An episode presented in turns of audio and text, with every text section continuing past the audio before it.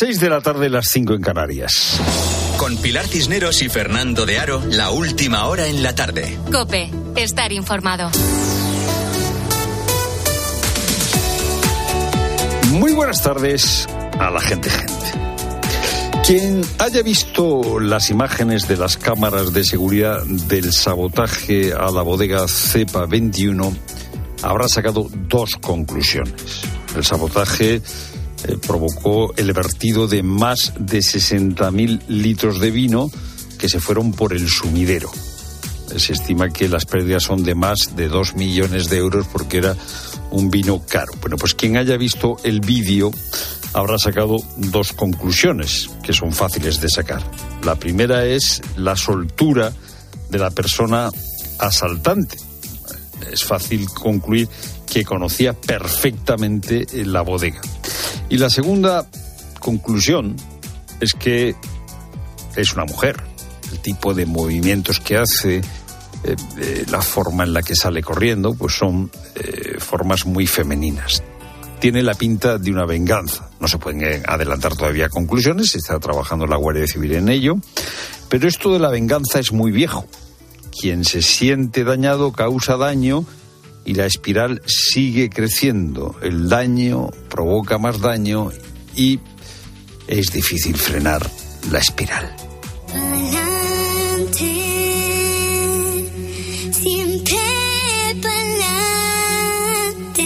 Siempre pa'lante. Este podría ser el lema de Sánchez. Siempre pa'lante. Feijó ha bailado hoy la muñeira para celebrar la victoria del PP en las elecciones gallegas y dice Feijó que no se queda con la interpretación nacional ni con la autonómica, que no escoge, que se queda con las dos, con la interpretación autonómica y con la interpretación nacional. Si querían que las elecciones gallegas fuesen un plebiscito sobre mi liderazgo, ahí tienen el resultado. Y si querían que Galicia validase su modelo, ahí tienen el fracaso rotundo del modelo sanchista. Bueno, pues eh, fracaso o no, Sánchez pa'lante, pa'lante.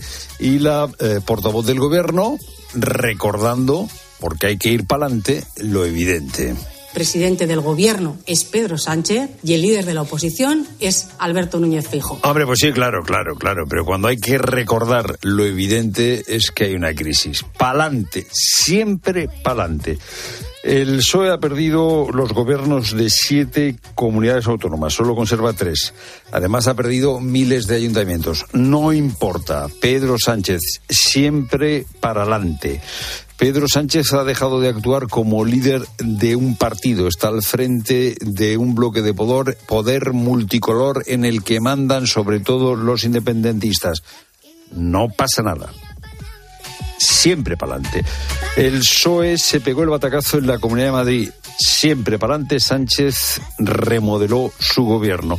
El PSOE se pegó el batacazo en las andaluzas, siempre para adelante. Sánchez quiso resolver el asunto con un debate del Estado de la Nación. El PSOE se pegó un batacazo en las municipales y autonómicas de mayo, siempre para adelante. Sánchez convocó las elecciones generales. Sánchez perdió las elecciones generales, siempre para adelante. Llegó a un acuerdo con Junts, siempre para adelante, dejando atrás a su partido, dejando atrás tirando para adelante todas las líneas rojas, colonizando las instituciones. Tira para adelante, Pedro. Bildu normalizado, pa'lante. Los condenados por el proceso, indultados. Ya ni siquiera se habla del indulto.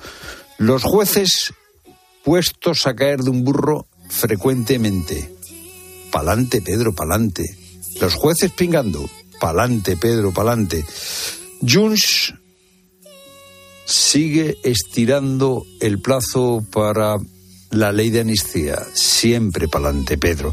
Junts hoy ha provocado a Moncloa en plena negociación de la amnistía y ha apoyado en el Parlamento de Cataluña una iniciativa para declarar la independencia.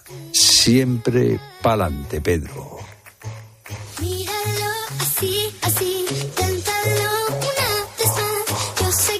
Es lo primero, pero no lo único. Buenas tardes, Pilar Cineros. Buenas tardes. Tenemos una última hora. La madre de 22 años detenida presuntamente por el asesinato de su bebé habría degollado a su hijo después de dar a luz. Los padres de la detenida han encontrado el cuerpo del neonato en un armario del domicilio familiar en la provincia de Valencia. Parece que desconocían el embarazo de su hija que habría ocultado su estado. Pascual Claramonte. Los hechos nos trasladan hasta la localidad de Gandía. La mujer detenida, según fuentes de la investigación, habría tenido un parto sin asistencia y complicado. El motivo, una hemorragia que le obligó a acudir al hospital. Ese es el momento en el que habría dejado al bebé en un armario de la casa que compartía con sus padres que, aunque parezca increíble, desconocían su embarazo. De hecho, fueron ellos los que encontraron posteriormente el cuerpo sin vida de la criatura y avisaron a la Guardia Civil. La detención de la madre por un presunto delito de asesinato al encontrar al recién nacido degollado. Y Pedro Sánchez viaja mañana por sorpresa a Rabat. La visita se anuncia solo 48 horas después del descalabro del Partido Socialista en las elecciones gallegas y cuando se cumple un año de la última visita oficial del presidente del gobierno del, gobierno español a Marruecos. En aquella ocasión, el rey Mohamed VI plantó a Pedro Sánchez. El monarca canceló su agenda a solo unas horas de su reunión con el presidente del gobierno español y ketamina, cristal y en algunos casos hasta fentanilo. Son algunas de las drogas que combina la llamada cocaína rosa o tusi, que ha causado la muerte de un menor en Getafe. Es un psicoestimulante que se vende de forma ilegal y con efectos similares a psicodélicos como el LSD. Provoca desde experiencias sensoriales intensificadas a alucinaciones. Es una droga que se está extendiendo sobre todo desde la pandemia. Aunque entre los jóvenes la droga más consumida sigue siendo el alcohol y el cannabis. Lo contaba aquí hace unos minutos en la tarde Eulalia Alemán, directora de innovación de FAD Juventud, la Fundación de Ayuda contra la Drogadicción. Claramente el alcohol es una preocupación y yo creo que, que hay una baja percepción de, del riesgo que tienen esas edades tan tempranas y tenemos que hacer eh, trabajo, ¿no? Eh, mucho trabajo de, que como sociedad veamos que eso es un riesgo claro para la salud de, de esa población que está en pleno desarrollo y como eso, pues otras sustancias como pueden ser el cannabis o las metanfetaminas, ¿no? En menos de una hora en la linterna de COPE hablaremos eh, con la ayuda de expertos sobre el consumo de drogas entre los jóvenes y conoceremos el testimonio de algunos de ellos. Será, como te digo, a partir de las 7 de la tarde. Y este 2024, más de la mitad de los países del mundo estarán en alto riesgo de sufrir brotes de sarampión, una enfermedad que hasta hace poco se consideraba erradicada. Es la última advertencia que ha lanzado la Organización Mundial de la Salud, que recuerda que solo el año pasado los casos de este virus crecieron un 79% a nivel nivel global. Asunción Serena. La OMS ha dado la señal de alarma ante la rápida propagación del sarampión en el mundo, con 306.000 casos declarados el año pasado, lo que supone un aumento del 79% respecto al año anterior, aunque consideran que las cifras reales son mucho más elevadas y podrían estar cerca de los 9,2 millones de casos. Natasha Crowcroft, consejera técnica de la OMS en sarampión y rubeola, afirma que están muy preocupados por este aumento constante de casos en todas las regiones, especialmente en Europa. Salva a América, aunque temen que también esta región acabe siendo alcanzada. El aumento de esta enfermedad vírica altamente contagiosa se atribuye a un descenso de la vacunación durante los años COVID, por lo que instan a tomar medidas urgentes para garantizar que todos los niños estén protegidos. Y hoy juega el Atlético de Madrid la ida de octavos de final de la Champions. Luis Munilla. Partidazo en tiempo de juego. Desde el Giuseppe Meazza, Inter de Milán Atlético de Madrid. Es una dura prueba para el Atlético ante el líder firme de la Liga Italiana. Si no cambia el plan Simeone, Llorente va a jugar en ataque junto a Griezmann con Coque de Poli Saúl en el medio. 3.500 rojiblancos animarán al equipo en Milán. El partido es a las 9. Tiempo de juego arranca hoy a las 8 y media. Y mañana el Nápoles Fútbol Club Barcelona. La gran ilusión y además el clavo ardiente al que se agarra el equipo de Xavi Hernández, que por cierto está a punto de comparecer en sala de prensa, Elena Condis. En cinco minutos dará rueda de prensa un Xavi que se estrena en una eliminatoria de Champions, casi un mes después de anunciar a final de temporada que se va un adiós que se podría precipitar si hay un descalabro mañana aquí en Nápoles. También rueda de prensa de John, que es noticia por su futuro. Si no renueva, el Barça le intentará vender en verano. A las 7 entrenamiento con las novedades de Joe Félix y Sergi Roberto. En el Nápoles mañana van a estrenar entrenador Francesco Calzona, seleccionador eslovaco. Será presentado también aquí a las siete y media, compaginará banquillo estudios con la selección eslovaca hasta final de temporada. Contamos también que ya hay horarios para los entrenamientos oficiales de la pretemporada de Fórmula 1 de Bahrein. Fernando Alonso se va a estrenar mañana de 8 a 12 de la mañana y Carlos Sainz lo hará de 1 a 5 de la tarde. Y además esta noche debuta Carlos Alcaraz en el torneo de Río, no antes de las 11 ante el brasileño Monteiro. Es tiempo ya para la información de tu cope más cercana. Pilar Cisneros y Fernando de Aro. La tarde. Nara Seguros de Salud y Vida te ofrece la información de Madrid. ¿Qué tal? Buenas tardes. 14 grados en Cibeles. En cuanto al tráfico, accidente en la M40, enlace con la M45 en Leganés, sentido A5. Dificultades de entrada, A1 en Alcobendas y Las Tablas, A2 Torrejón y M607 El Goloso. De salida, A3 Rivas y A4 Butarque y Pinto. La Policía Municipal ha detectado graves deficiencias en la residencia de Aravaca donde murieron tres mujeres en un incendio. Este centro concertado con la Comunidad de Madrid había pasado inspecciones en abril y en agosto, pero el informe policial recoge salidas de emergencia bloqueadas, alarma de incendios sin funcionar bien o boca antifuego sin presión de agua. Y el sindicato de maquinistas ha anunciado el plan oculto del metro para acabar con miles de puestos de trabajo, dicen, con la automatización de la conducción de los trenes, un plan que se va a ir implantando en las líneas 6 y 8 en un plazo de seis años. Sigues con la tarde.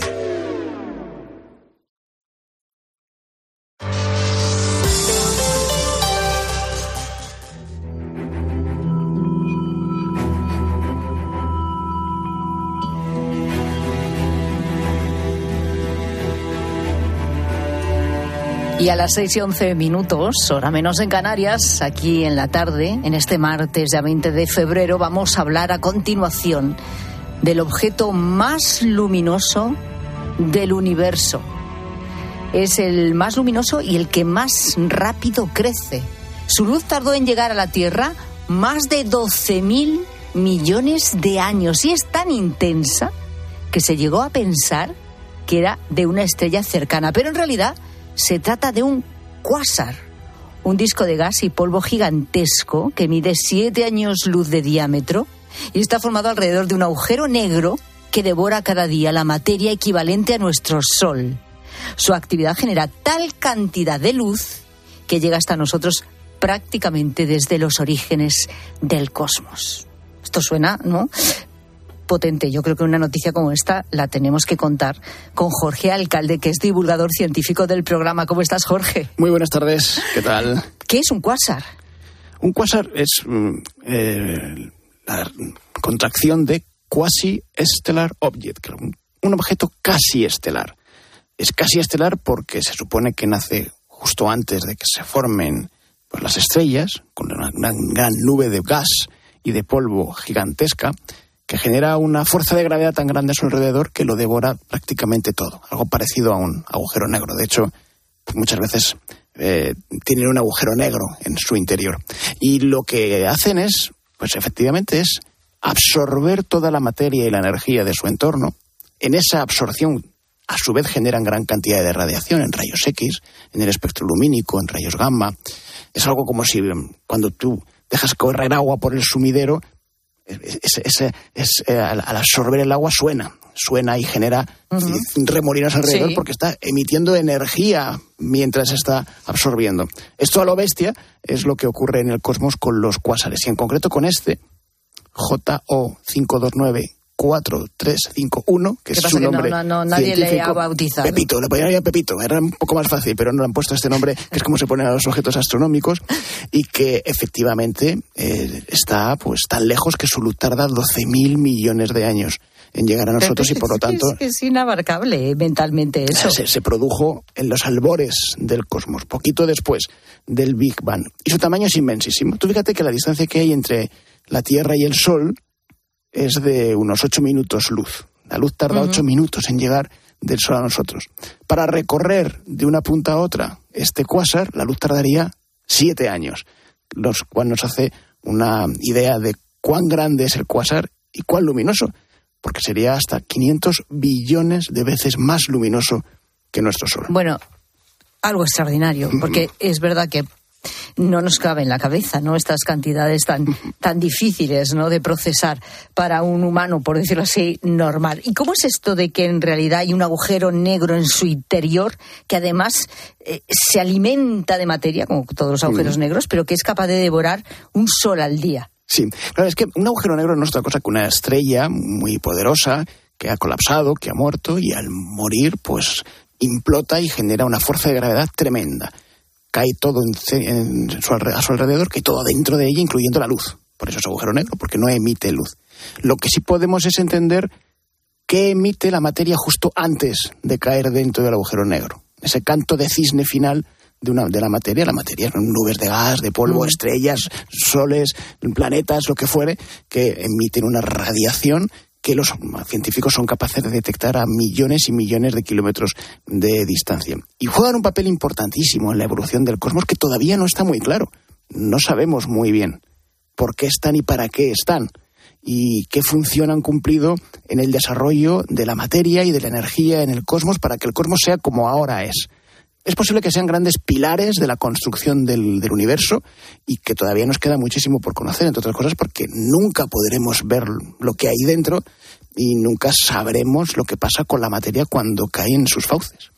Bueno, pues esta formación gigantesca y ultraluminosa formada por este cuasar enorme y este agujero negro que también es enorme, como bien has dicho antes, eh, está tan lejos que su luz ha tardado 12.000 millones de años en llegar hasta la Tierra. Pero claro, eso quiere decir que en este tiempo mm, puede haber cambiado completamente o, o puede ni existir. Claro, ¿O no qué? sabemos No ahora lo que- sabemos lo no- que no- hay. no o sea, porque sabemos lo nos que llega, hay. digamos, el reflejo de lo que había. Nos llega la- exactamente la luz como era hace 12.000 millones de años, pero con retraso. Eh, La luz va viajando por el cosmos y cuando llega a nuestros telescopios o a nuestra capacidad de observación, llega cargada de información de cómo era en su origen.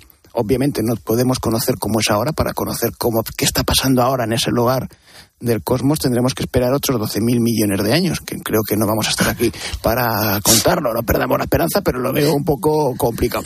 Pero sí es verdad que esa luz además atraviesa el cosmos y viene cargada de información. Por eso los cuásares se utilizan también para investigar el universo. Hay algunos elementos en el cosmos que nos sirven de referencias para calcular distancias, para calcular cantidades de energía y además mucha de esta, de esta radiación que nos llega de objetos muy lejanos atraviesa pues por nubes de polvo, nubes de gas, formaciones estelares y se impregna de esa información que aquí somos capaces de traducir. Mira, hablando de, de exploración, eh, vamos a hablar de un tipo de exploración totalmente distinta. Es un, un proyecto que me parece fabuloso. Eh, lleva por eh, nombre Clafa Magma y es una perforación que está previsto que comience en 2026 en Islandia, la tierra de los volcanes. Y de lo que se trata es de crear un túnel de acceso al interior de un volcán islandés, ¿no? que lleva ese nombre, Klafka Magma, y, y hay, hay, dos motivos, además, para hacerlo, ¿no? Uno, por un lado, a ver si se puede, eh, a raíz de esta prospección, pues eh, poder de alguna manera predecir los desastres naturales, pues como los volcanes, pero también obtener energía geotérmica ilimitada. Sí, prácticamente ilimitada. Pero fíjate, la cámara magmática de un volcán es donde está la mayor cantidad de energía de un volcán, donde se acumula el magma que luego pues, puede salir en las erupciones en forma de lava o en forma de piroclastos. Bueno, es ahí hay grandísimas temperaturas, hay volcanes a 900, 1000 grados de temperatura. Y obviamente ya sabemos que se puede utilizar esa energía, esa energía térmica, para, pues, para por ejemplo, alimentar la calefacción de una casa. De hecho, en Islandia claro, porque, son muy famosos claro, por, por, hacer eso habitualmente. Eh, o sea, eh, a pequeño nivel, por decirlo así, la geotermia ya es coger calor de la tierra para calentar una casa, ¿no? Sí, por ejemplo. Se, se hace un túnel hacia abajo. Se hace, se hace, una canalización, esa canalización, o a veces aprovechando las propias salidas geotermales que tiene la propia tierra, las propias Sí. grietas, la propia cantidad de, de- de vapor de agua que, puede, que pueden generarse, y se permite con ello generar unas canalizaciones que llevan bien calor directamente a los hogares, puede ser. En Islandia muchos hogares se calientan de esa manera. Las calles en Islandia se calientan de esa manera para deshelarlo en los momentos de, de nieve, o bien para mover una turbina con vapor de agua. Es decir, genera una instalación, como podría ser una central hidroeléctrica que utiliza agua, en este caso pues sería una eh, central geoeléctrica que utiliza energía geotérmica, energía que está en el interior de la Tierra. ¿Y aquí qué quieren hacer? Pues quieren hacer precisamente esas dos cosas que tú has dicho, pero con, con, el fin de conseguir la primera gran central de producción de energía eléctrica, la más grande del país, alimentada solamente con el calor de un volcán. Primero vamos a, van a investigar los científicos más cuestiones sobre los, los, volcanes, sobre cómo funcionan, sobre cómo funcionan las cámaras magmáticas, por qué a veces se descontrolan, sobre qué es exactamente el intercambio de energía y de materia que se produce ahí dentro. Pero lo más interesante es saber si se puede generar un túnel que permita después canalizar y aprovechar ese calor que se dispersa desde la cámara magmática y construir al ladito del volcán una central de generación eléctrica. ¿Cómo? Pues posiblemente aprovechando mediante el calor y, presiones esta energía, convirtiéndola, convirtiéndola en vapor de agua, que el vapor de agua mueva, por ejemplo, unas turbinas y esas turbinas generen electricidad para ser distribuida por todo el país.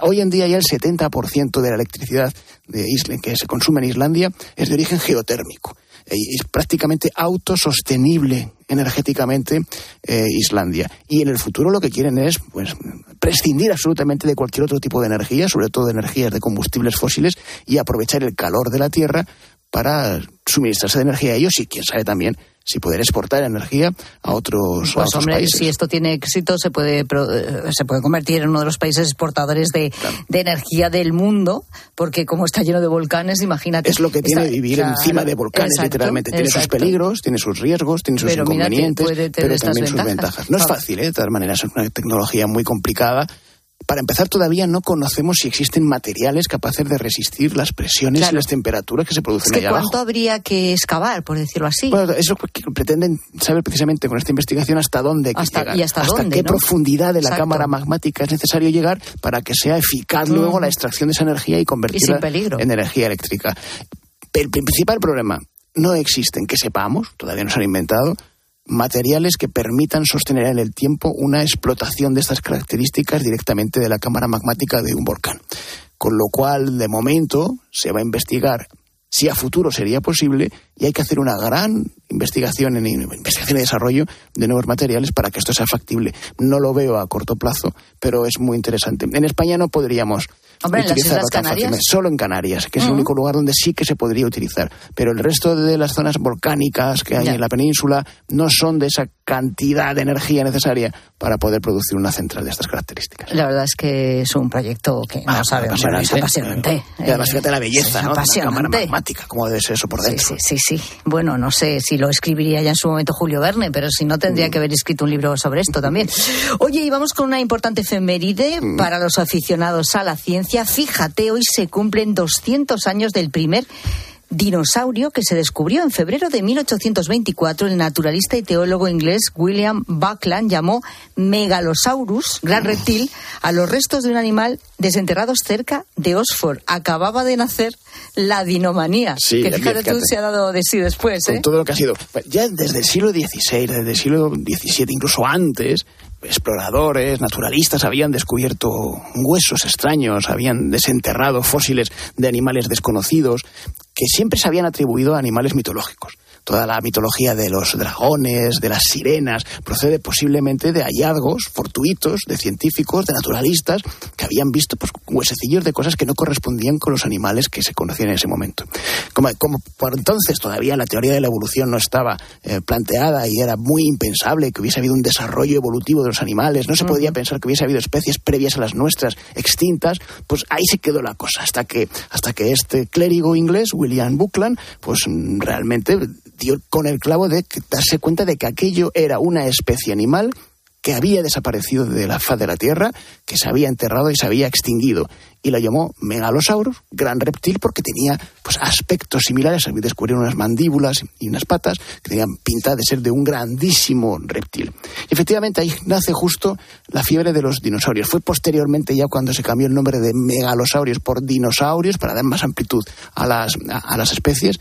Y de ahí hasta nuestros días. Pero fíjate qué que- susto se debieron llevar. Pen- Pensarían, esto es un monstruo. Bueno, pero, ¿De dónde pero fue, pero fue un auténtico fenómeno Ya mediático digo, no en me la extraña, época. no me Empezaron a aparecer novelas, libros, Lógico. vestimentas con imágenes de dinosaurios. Todo el mundo hablaba de los O sea, que megalosaurios. antes de eh, los dinosaurios de las películas de busca del... ¿Cómo era? Eh, Bueno, De Parque Jurásico. de Parque Jurásico, Jurásico. eso. Muy bien, Rosa, ahí de la distancia. Ya existió la, la fiebre Existió por la dinomanía. toda la vida. Y, y existió la manía en todos los sentidos, porque hubo mucha gente en contra de estas ideas.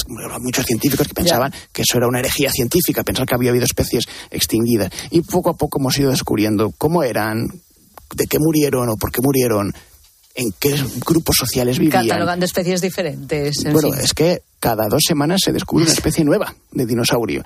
Y aún así se piensa que conocemos solo el 30% de todas las especies de dinosaurio que llegaron a habitar en el planeta. Cada dos semanas, una nueva. Hay cientos de científicos que están excavando por ahí, por todo el planeta, buscando huesecillos y fósiles.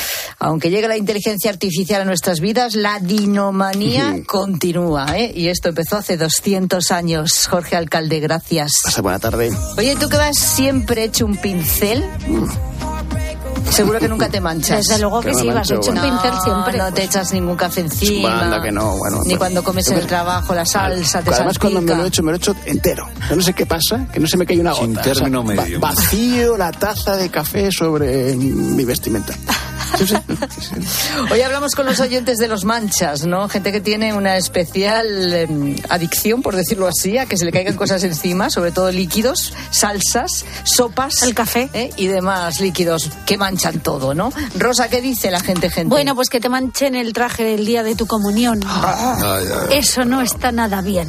Muy buenas tardes. Mm, hablando de eso de las manchas, eh, yo me acuerdo cuando hice la comunión que entré de marinero, salí de la iglesia de marinero y luego cuando fuimos al colegio y nos dieron un café o un chocolate con unos bollos, salí de infantería de marina. Y lo digo porque tropezó la profesora y se le cayó toda la cafetera de unos cuatro litros encima de mi Bueno, pero ya- uniforme ya había de hecho la ya, Así que imagínese la gracia. Gracias. Pero pobrecito, no te hace gracia que se te caiga el, el- chocolate o que era el chocolate de dicho así. después. Los. Antes y los después. cuatro Son como litros. medallas de una, de una batalla. Los cuatro hombre. litros. Que no, hombre, que no. No, no serían los litros. Marinerito Él, tan él lo recuerda como cuatro litros De de, blanco. Navegó en chocolate. chocolate, marinero, navegó, Ay, travesía, chocolate. ¿eh? Ah, verdad, verdad, qué rico. Este bueno, año no toman chocolate. Ah, sí, en, en Reyes, eh, con el roscón, un día. Este año hemos tomado poco chocolate. En todo el invierno. Bueno, es que Pues ya claro, que sabéis, no, da eh, de sí el invierno para Toma- tomar chocolate. eh, claro, si es que esto no es invierno. Es que no da, no No da. apetece, ¿no? Ya están los Bueno. cerezos en flor. Javier de Valencia estrenó el coche pues tan a gustito.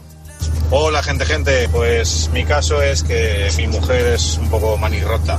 Ah, Es torpe, parece que tenga grasa de caballo en las manos y se, le resbalan las cosas. Entonces me compré un coche nuevecito, un Mercedes, y el primer día nada más salgo del concesionario, se lo voy a enseñar, ella lleva una cervecita en la mano y conforme se sentó en el asiento, ¡pram! Todo desparramado por el salpicadero. Nada, la sigo queriendo, ¿eh? Eh, Pero Sí, eso es un bautismo pero- de coche, ¿no? ¿No se hace? ¿No se tira No, una sí, por cerveza o Es algo? verdad, Claro. tiene razón. Eh, eh, Creo va- que al oyente no se le ha olvidado. No. Aunque la quiere mucho, pero no, se le ha olvidado. No lo ¿eh? celebró así. No, no, no. No. Bueno, ¿y cómo puede acabar Hay una... gente que no deja comer ni beber en su coche. Ah, es verdad. Sí. Y Yo no- además- yo no sé cómo se puede mantener saboríos. eso, ¿no? O sea, me parece muy difícil. Pues eso digo yo, pero es que que te lo manchen recién comprado, bueno, Vale, pero luego hay espuma y le puedes frotar el coche, ¿no? no sé yo. No. Ah, En fin, ¿cómo puede acabar una persona duchada, en este caso en combustible? Pues así es. ¿Qué dices? Buenas tardes, gente, gente. Yo trabajo haciendo instalaciones de depósitos de combustible para aviación y hace unos años entró un chico nuevo que no se le ocurrió otra cosa que abrir una llave que no tenía que abrir y por una tubería de más de 10 centímetros de diámetro salió un chorro de combustible que me llenó entero. Tuve que ir inmediatamente a tirar la ropa a la basura, las botas, todo, todo y darme una ducha porque el combustible quema la piel. Vamos, fue un baño de combustible espectacular. Y además más inflamable por el mundo, Madre claro. mía. O sea, Sí, sí, imagínate no, que es. Oye, la gasolina si se incendia, el gasoil no. Si está cerca de una fuente de calor. ¿eh? En cualquier caso, la ducha, eh, eh, Te has puesto en el complicado. peor de ¿eh? los escenarios, ¿eh? Eh, ¿Qué olor, no, te queda metido olores ¿Qué en la combustible nariz, va a hacer no si no? sale nunca. ¿no? No, no, digo que, de- la- que, que prenda. uf, Bueno, encima el eh, pobre. seguro hay alguien fumándose un pitillito y te Calla, hace la gracia. No, pero para quitarte todo eso, sí, sí, sí. sí, Tienes, que frotar ahí con buen jabón y demás. Y el olor, como tú dices, parece que no, se, eso no quita nunca, parece, yo creo. Mira, me recuerda esto a- a- al vídeo este de la que se ha duchado en vino. Que parece que es una chica, ¿no? La que abrió la espita de los grandes tanques de las bodegas, ¿no? Y Esa no, pero no, tampoco no se- se se manchó. sí, no. sí, sí, hay un momento que Sí, le da el se chorro. Sí, pero llevaba un eh, Iba preparada. Sí, Sí, bueno, llevaba Bueno, decimos preparada porque nos parece una mujer. Bueno, es todo una, el mundo está es diciendo una que es una mujer. o sea que- eh, eh, costosa, ¿eh? Sí. Porque el litro eran 80 euros. Qué dolor, sí, qué dolor más grande. Qué dolor. No, eh, qué desperdicio. Eso no se hace. tú, hubie- tú hubieras ido con un cacillo. ¿no? Hombre, Yo es que en vez de pedir, chica, ponte con unas bom- bombonas ahí, las llenas de vino y hacen negocio o algo, pero es que es una pena desperdiciar ese Es vino. una revancha, es una violencia. No, no es una revancha, es una, una venganza. ¿eh? Eso Le está muy voy feo. a dar, eso está muy feo. Está muy muy bien feo, dicho, muy feo, eso muy está muy feo. Eso está muy Le voy feo. a dar donde más le duele. yo qué sé. En bueno, el vino. En fin, manchas varias de vino, de espagueti, de salsas varias también, de combustible, como de chocolate, es cierto, sobre todo chocolate líquido. Esas manchas esa vez que te tiraste encima, oye, todo, todo, vamos, estabas tú con un pincel, era tu comunión, era la boda, por ejemplo. ya- bueno, si pasó después de, de la, de la ceremonia, No, bien, pero aún sí. así tuviste que estar todo el banquete con el... Esto es una faena. Qué mal ¿eh? rollo. Qué mal rollo. Mal rollo. Que antes no se llevaban varios vestidos como ahora. No Era un olvida, ¿eh? vestido o un traje. Porque alegría, ahora se ¿no? cambian No se de alegría, alegría, no se sí, dice no, alegría, Bueno, alegría, un poquito de champán es alegría, alegría. Pero dos copas de vino, por ejemplo, las de toda la mesa te cae- que se te caen encima de repente. Por cierto, yo soy muy especialista. Estoy pensando ¿En ahora qué? en tirar copas de vino. Recuérdamelo para no sentarme a tu lado nunca más. Es verdad, pero a ver, es que hay un problema. Con las mesas así muy Sí, bien puestas, hay demasiado aserío encima, ¿no? Demasiado coperío. ¿Y no os pasa que, que vuestro brazo choca con Eh, las uno más que otros, por lo que veo. Lo tendré en cuenta, Pilar. Pues sí, tenlo en cuenta por lo que pueda pasar. Eso. Bueno, eh, ¿tienes eh, en tu casa almanchas, alamparones, al que siempre se le cae algo encima?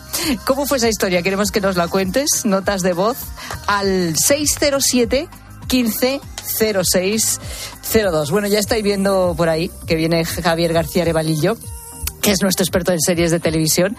Eh, me estoy preguntando qué nos recomendará hoy. Ya sabes que él siempre trae alguna serie, desde luego, eh, que analiza y disecciona en menos de cuatro minutos, nos lo cuenta.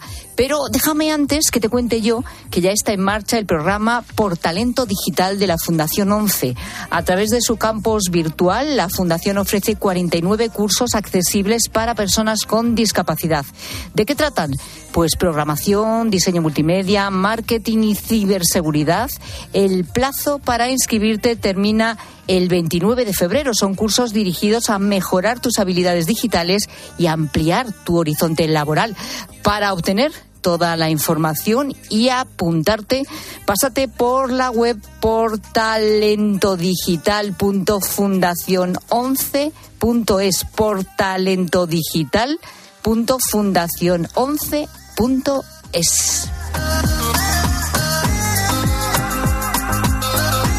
Escuchas la tarde. Con Pilar Cisneros y Fernando de Aro.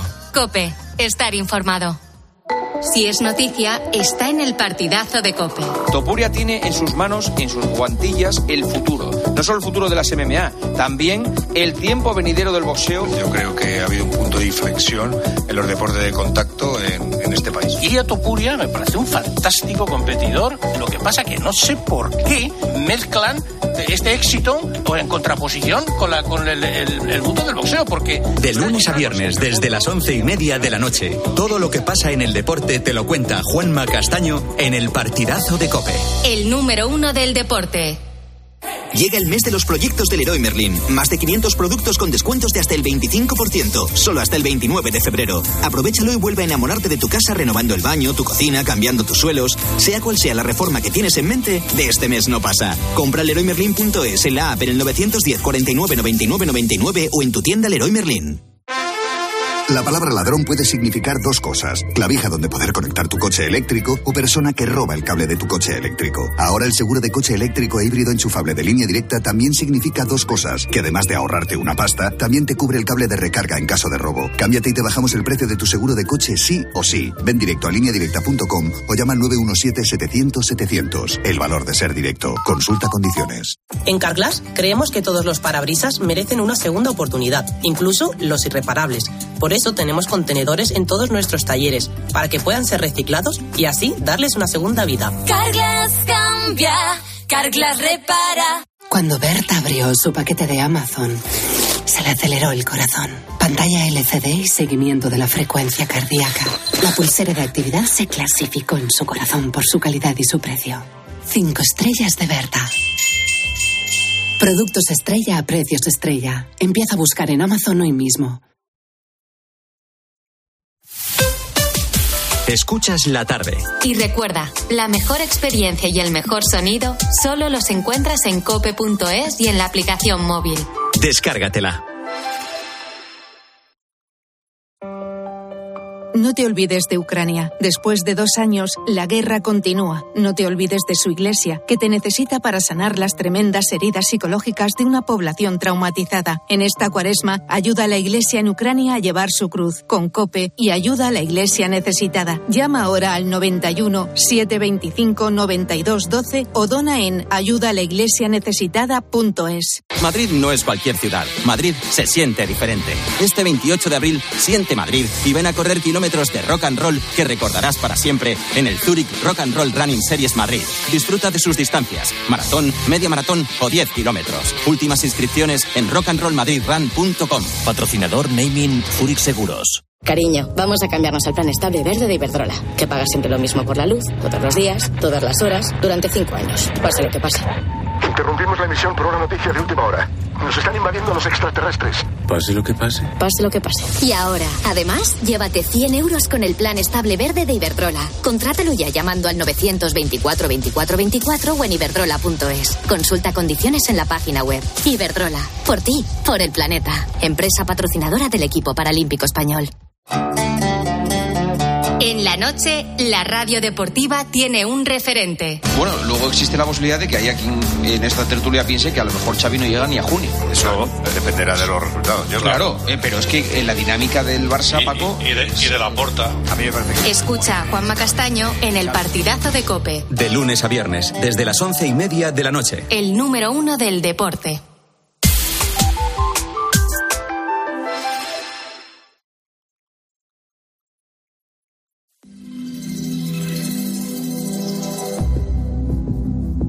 Cisneros y Fernando de Aro. La tarde. Cope, estar informado. Tarde de martes, tarde de series. Así que aquí está nuestro experto en series, claro, Javier García Arevalillo. Hoy, mira, nos va a hablar de una serie que para muchos habrá pasado desapercibida. Hola Javier, ¿qué tal? Buenas tardes. Muy buenas tardes, Pilar. Yo sí soy de los que tiro absolutamente todas las copas que tenga a mi alcance, o sea que me siento totalmente identificado con tu experiencia. O sea, es una especie de, de- de tercera ley de, eh, gravitacional, ¿no? De ¿Verdad que atracción. O sea que Es que hay demasiadas gravitamos copas en torno a las copas. En las mesas cosa- así un poco bien puestas. Y luego es que dices, bueno, ¿por dónde meto la mano si quiero algo? de- Exactamente, ¿Verdad? exactamente. Es una cuestión de espacios. También no- puede no influir algo el hecho de que algunos somos miopes y Mm. esas cosas, ya no vemos bien, en fin. Bueno, vamos a dejarlo ahí. A la serie que vamos. A ver, vamos a la serie. Eh, llevo hoy género thriller. Bien. Bien, de momento empezamos Bien, con una propuesta que, a ver, a mí me enganchó eh, y que tiene todos los elementos para hacernos pasar un muy buen rato y con un plantel más que interesante. Un plantel que lidera, por lo que veo, nada más y nada menos que Kiefer Sutherland. Sí, a quien la inmensa mayoría de espectadores conocemos como Jack Bauer, eh, y que en esta serie llamada Rabbit Hole, que se traduciría algo así como eh, madriguera de conejo, aunque tiene un sentido un poco de, de descenso a, a, a, como os llamaríamos, al mundo de Alicia en el. País de las Maravillas. Sí, el agujero, Eh, un poco así, ¿no? Sí, exacto. Y aquí interpreta a una versión aún más paranoica de su mítico personaje de 24. Gracias por recibirme, padre. No tengo a nadie con quien hablar y necesito hablar. Le doy muchas vueltas a las cosas. Me, me pierdo y... Todos estamos un poco perdidos. Tenía un amigo que solía ayudarme en momentos como este, pero murió. Lo siento mucho. ¿Confías en alguien más? En mi trabajo es mejor no intimar con nadie. Un trabajo solitario. Mire, no he venido aquí para que me dé algún tipo de consejo o salvación o Ave María o lo que sea que hacen aquí. Solo necesito que alguien me escuche. ¿Cree usted que puede hacerlo, padre? ¿Puede escucharme y que quede entre nosotros? Entre nosotros y Dios. Bueno, lo, lo primero que se debe decir de esta serie es que no es apta para amantes de la teoría de la conspiración, eh, básicamente porque saldrán reforzados en todas sus obsesiones.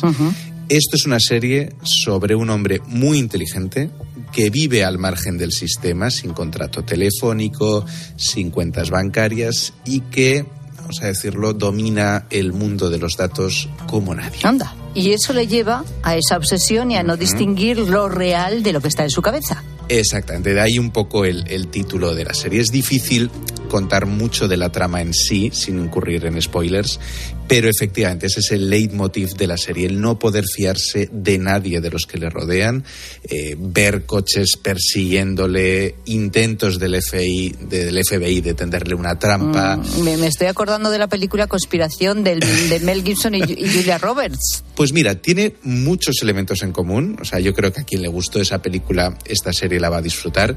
Con la diferencia de que en lugar de ser un taxista, nuestro protagonista es el fundador de una empresa de datos, pero con el mismo grado obsesivo eh, sobre gente que le persigue. Buenos días, Weir. ¿Tienes un segundo? Agente Joe Maddy, siempre es un placer. Necesito hablar contigo. Claro. Oye, gracias por el regalo. Uh, Deberías haberme puesto drogas en algún sitio. Un vídeo en el que salgo teniendo sexo con un bellezón a estas alturas solo hará que ligue más. ¿Qué? Por cierto, y los que has puesto para que me sigan parecen seguratas de centro comercial. Vale, estás paranoico. Y la verdad es que mucho más de lo habitual. Oh, gajes del oficio. ¿Qué tal estáis hoy tú y los majetes de la Unidad de Delitos Financieros del FBI? Bueno, estamos súper ocupados gracias a ti. Uf, imagino que uno de los puntos clave de la serie estará en los giros de guion sobre quién miente, quién no y cuándo se está inventando algo nuestro protagonista también. Sí, con un matiz. Eh, desde la un matiz, digamos, en comparación, por ejemplo, con, con la película esta de, de conspiración. Mm. Desde el arranque de la serie, está claro que aquí pasa algo turbio, algo grave, que no se ha inventado el protagonista por cosas que suceden en el primer capítulo.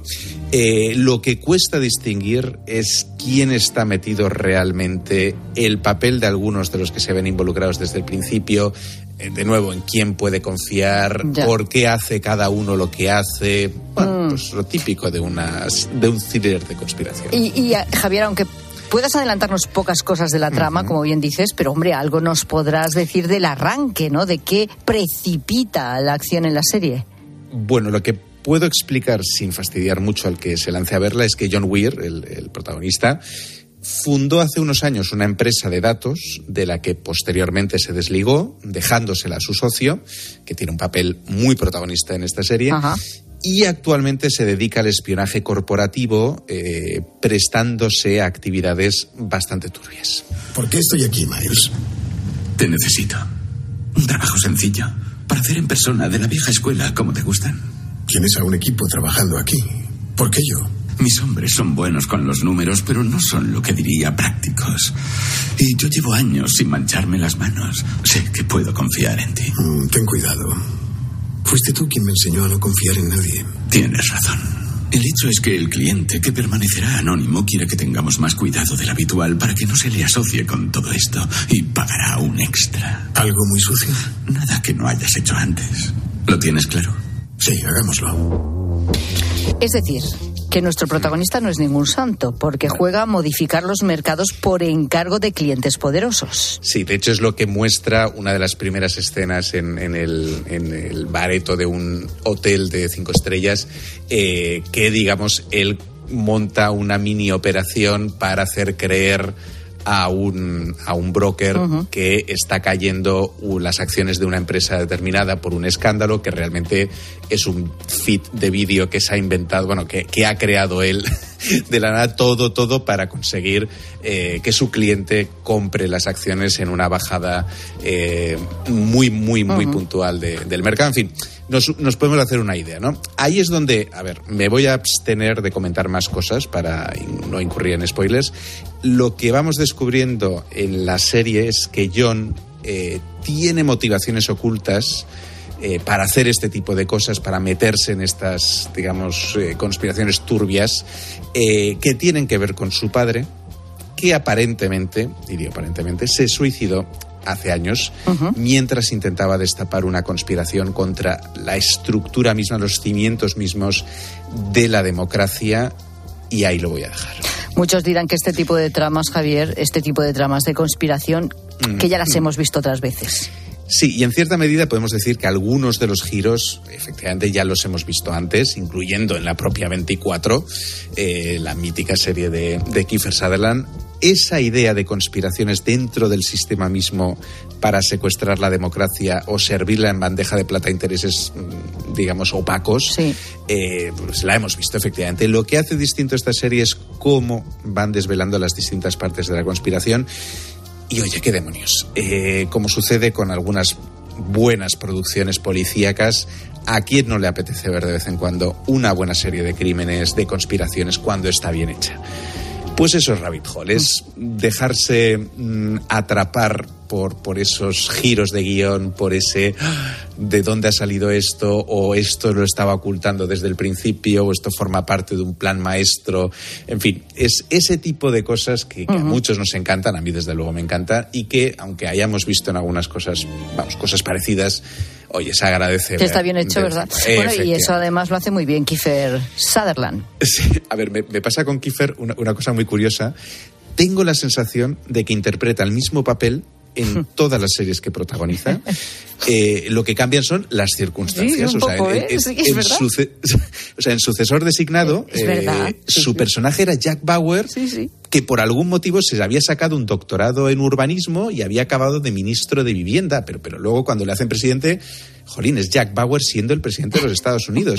Eh, y, o sea, cuando la acción llama, es él, o sea, sale su verdadero yo. Pues aquí me pasa algo parecido. Es este John Weir es Jack Bauer mayor, con algún que otro achaque y con la psique, digamos, algo alterada de, vamos, por tanta obsesión y por tanta conspiración. Bueno, que lo, que Jack Bauer. lo que nos estás diciendo es que los fans de la serie 24, que fue mítica, van a disfrutar de esta serie, ¿no? Efectivamente. Vale. De nuevo, no es 24, al menos no está al nivel de las tres primeras temporadas de 24, pero oye, va a hacer las delicias de los amantes de esas series de espías, de conspiraciones, que al final busquen pasar un, un muy buen rato. Pero tengo una pregunta más, Javier. Eh, ¿Es fácil de seguir o te pierdes a veces con las tramas? Eso también lo hace bien. O sea, en algún momento, o sea, es suficientemente compleja para que tengas que estar atento, eh, si no te vas a perder cosas, Bien. pero, pero se explica, o sea, se va siguiendo muy bien. Eh, y no te va a explotar la cabeza.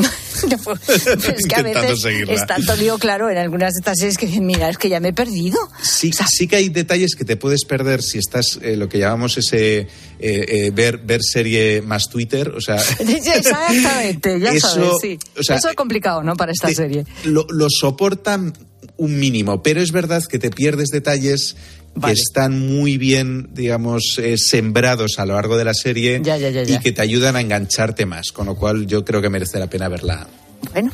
con, con- con atención. Pues se titula Rabbit Hole. Y como bien dices, Javier, yo creo que es una serie que ha pasado un poco desapercibida, pero bueno, aquí la saca eh, Javier en esta sección para que si te ha gustado la propuesta, pues nada, la veas. Es la sugerencia que te hacemos esta tarde y a pasar un buen rato. Javier García Levalillo, gracias. Un placer. como Un abrazo, adiós. Escribe a Pilar Cisneros y a Fernando de Aro. En Twitter, en arroba la tarde cope. En facebook.com barra la tarde cope. O mándanos un mensaje de voz al 607 150602. Si para ti un paquete no es una caja, sino una persona, entonces te interesa el seguro de moto de línea directa, con el que además de ahorrarte una pasta, tendrás cobertura de equipación técnica para casco, guantes y cazadora. Cámbiate y te bajamos el precio de tu seguro de moto sí o sí. Ven directo a lineadirecta.com o llama al 917-700-700. El valor de ser directo. Consulta condiciones. No te olvides de Ucrania. Después de dos años, la guerra continúa. No te olvides de su iglesia, que te necesita para sanar las tremendas heridas psicológicas de una población traumatizada. En esta cuaresma, ayuda a la iglesia en Ucrania a llevar su cruz con COPE y ayuda a la iglesia necesitada. Llama ahora al 91 725 92 12 o dona en ayudalaiglesianecesitada.es. Te lo digo o te lo cuento. Te lo digo. Encima de que traigo a mi hijo, le subes el precio del seguro. Te lo cuento. Yo me lo llevo a la mutua. Vente a la mutua con cualquiera de tus seguros. Te bajamos su precio, sea cual sea. Llama al 91 555 5555. 91 555 5555. Te lo digo o te lo cuento. Vente a la mutua. Condiciones en mutua.es. Me encanta. Eh, ¿La tenéis con capucha? ¿La sartén? ¿Con capucha? Eh, tapa, tapa, tapa. Con tapa. Hasta el 29 de febrero llegan las rebajas del hogar del corte inglés. Hasta el 50% de descuento en menaje de cocina. En tienda web y app. El corte inglés. 29. Tus nuevas gafas graduadas de Sol Optical. Estrena gafas por solo 29 euros. Infórmate en soloptical.com. Escuchas la tarde. Y recuerda, la mejor experiencia y el mejor sonido solo los encuentras en cope.es y en la aplicación móvil. Descárgatela.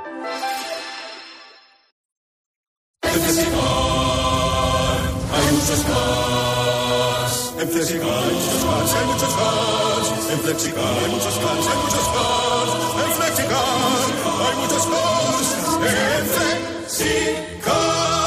Flexicar, muy flexi, muchos cars. En Flexicar. You are the one for me, for me, for me, formidable. Hoy con Endesa tienes una oferta formidable. Elige formidable energía con luz, gas y mantenimiento de gas y ahorra 620 euros en dos años. Disfruta de este ahorro directamente en tus facturas, porque todo Endesa es formidable. Contrata ya en el 876-0909 en los puntos de venta Endesa o en endesa.com y empieza a ahorrar. ¿Te lo digo o te lo cuento? Te lo digo. No me dejas escoger el taller que yo quiera. Te lo cuento. Yo me voy a la mutua. Vente a la Mutua y además de elegir el taller que quieras, te bajamos el precio de tus seguros, sea cual sea. Llama al 91 555 5555. Te lo digo o te lo cuento. Vente a la mutua. Condiciones en Mutua.es. Lo que te interesa saber te lo cuenta Pilar García Muñiz a mediodía. Estoy convencida de que si ahora mismo cogéis vuestro teléfono móvil y miráis cuánta memoria tenéis libre, seguramente muchos de vosotros, como, como a mí me pasa, pues veréis que muy poquita. Al final acabamos cayendo en una especie de síndrome de diógenes digital. ¿Pero por qué? ¿Por qué acumulamos tanto? De lunes a viernes de 1 a 4, solo en Mediodía Cope encuentras las claves de todo lo que te rodea.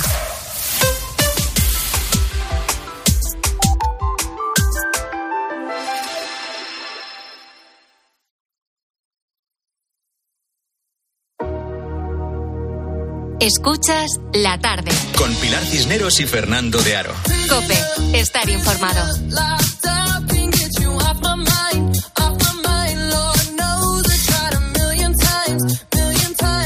Que nos empeñamos en mancharnos hoy en el programa. Tarde de martes, tarde de manchas. Tarde de escuchar a la gente, gente, como alguna vez se le ha caído encima algo. Un café, una sopa, en fin, el chocolate calentito que había escogido tan ricamente, ¿no? Y, qué pena. Y encima he hecho un asco a casa. En fin, si en tu casa hay un manchas, el que va siempre lleno de lamparones, ¿qué dice la gente, gente? ¡Hala, que no te escucho! Hola, ahora sí. quedado sin voz. No, no, no, no, no, no, no, no, era el No ha micrófono. para nada la mascarilla. A ver, tenemos todo Ay, tipo de pena. líquidos. Los oyentes al pie de la noticia, en vivo y en directo. Mira. Buenas tardes, gente, gente. Acabo de quitar un presostato en un elevador de coches y me acabo de bañar en aceite, ¿vale? Voy de aceite que hasta hace 30 segundos veía incluso borroso. Tengo el pelo me brilla, voy del aceite, Pero- la cara, todo el cuerpo. In situ, in live, directo, ahora mismo.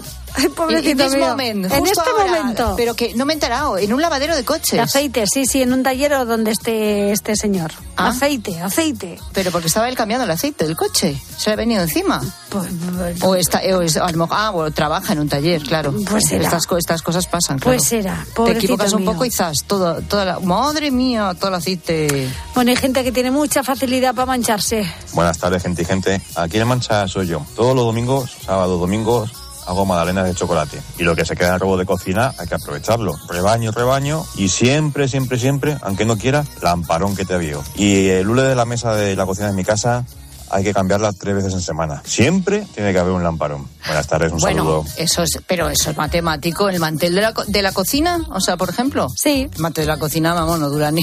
no dura el día. No dura el día, por lo menos en la mía, yo no sé, yo ahí siempre lo mancho, me lo reconozco. Bueno, y luego hay manchas que van siempre al mismo sitio. Hola, gente, gente. Aquí la reina de los lamparillos yo. Siempre, siempre me tiro la comida y me la tiro yo solita. Siempre voy con la manchita. Como tengo esta pechera tan hermosa, hija mía, pues todo ahí. A ver. Bueno, eh, ya sí, bueno, ya. Lamparilla, dice la lamparilla, siempre se cae en el mismo sitio. En el mismo sitio. Ay, madre. Sí, sí, sí. Muchas manchas eh, casi en el mismo momento. Aquí va otra reina de las manchas. A ver, ¿qué pasa con las manchas? tardes, gente, gente. Se podría decir que la reina de las manchas en mi casa soy yo. Si me lavo los dientes, raro es que no me salpique. Y a veces de esto que sales por la mañana, que ya vas arreglada para irte, me lavo los dientes. Ahí está. Tengo que coger una toallita y pasarme. Pero la mancha que yo recuerdo con más apuro fue en una boda, pelando una gamba, pues salpicó. Y madre mía, cómo me puse. Me salpiqué la cara y la ropa. Bueno, feliz tarde, gente. Ojo, que si es una gamba mal. Pero imagínate que es un carabinero. Da igual. No. La mancha es igual Oh. de mala, ¿eh? No, no, no, no. La del carabinero mucho peor. Bueno, yo Eso creo no hay que- quien lo quite y además es mucho más roja. Ay, ¿Qué me estás contando? No, no. Tardaba en Mal, llegar la gamba y hasta aquí la gamba ya. Bueno, y pocas manchas hay tan críticas como esta otra.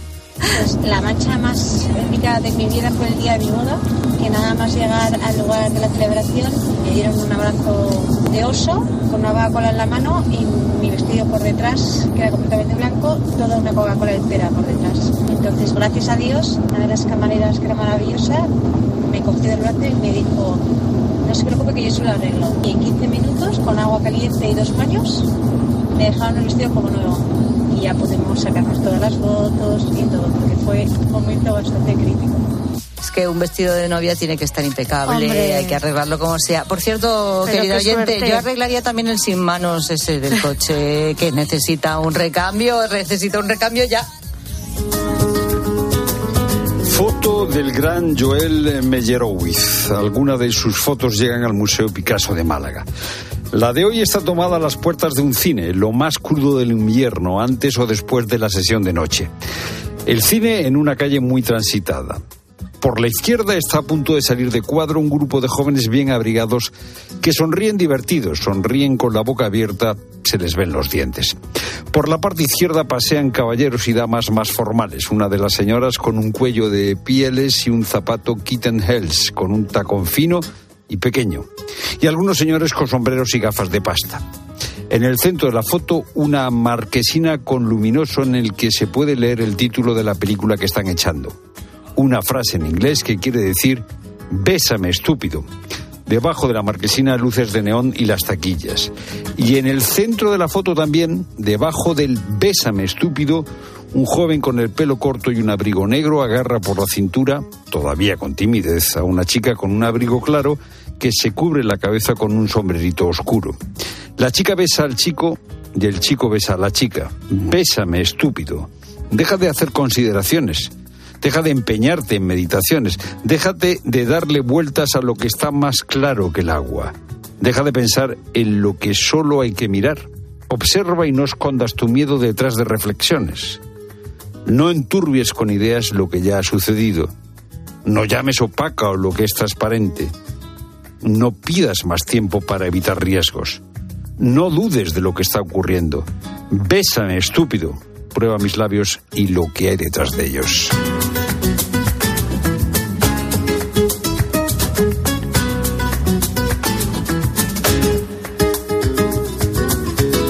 Dos minutos para las siete. Cae la tarde. La radio continúa. Llega ya la linterna con Ángel Espósito.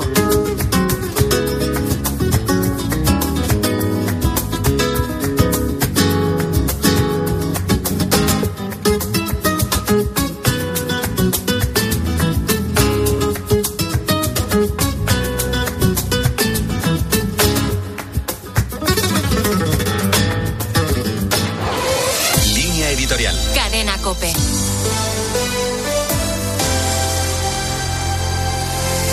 La Real Academia de la Lengua ha publicado una nota sobre las recomendaciones para un uso no sexista del lenguaje en la administración parlamentaria.